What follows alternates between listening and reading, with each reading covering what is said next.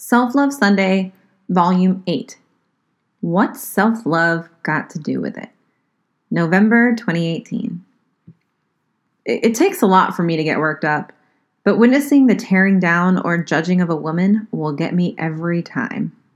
I firmly believe that your opinion is not someone's business unless they ask you, and yet people give out their unsolicited opinion constantly. Their preference for how that person should look and act, or what they would have done in that situation. They justify it by saying that the other person put themselves out there on the internet, so it's fair game. But it's not. Whether a person has 1 million followers or only one, it doesn't make them less human, and it doesn't make your opinion any more valid. Anyway, the idea that was expressed was that enhancing your body and physical appearance in any way and self-love are mutually exclusive. Like, they cannot exist in the same space. Like, you can't get Botox or lip injections and love yourself. Like, you can't get breast implants and love yourself. Why? Because it's not your natural state of being, and that's the only place it's possible to truly love yourself. But like, where is this line drawn? If you get a fake tan, lashes, dye your hair, or wear makeup, can you love yourself? What about going to the gym? Why work on your body when you should just love it in its natural state? Doesn't this all sound a bit ridiculous? And who decided that you could put a measurement on another woman's self-love? And let's be clear here.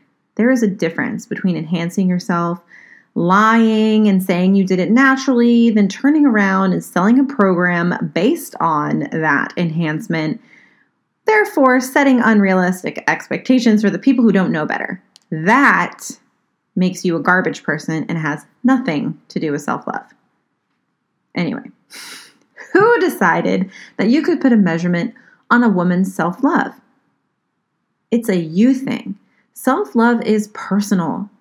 It belongs to you and you alone. You know that when you're getting Botox or your hair dyed or whatever, that is because it's your preference and it's what makes you feel good.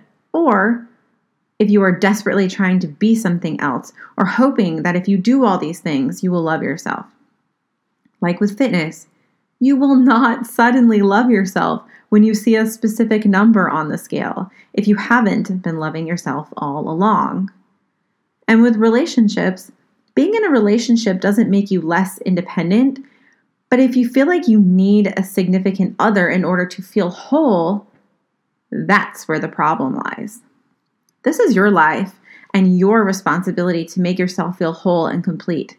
Your physical appearance is how you express yourself, and whatever you want to do with it is completely fine. It does not mean you love yourself any less, and it doesn't mean she does either. Big hugs, your friend, Crystal.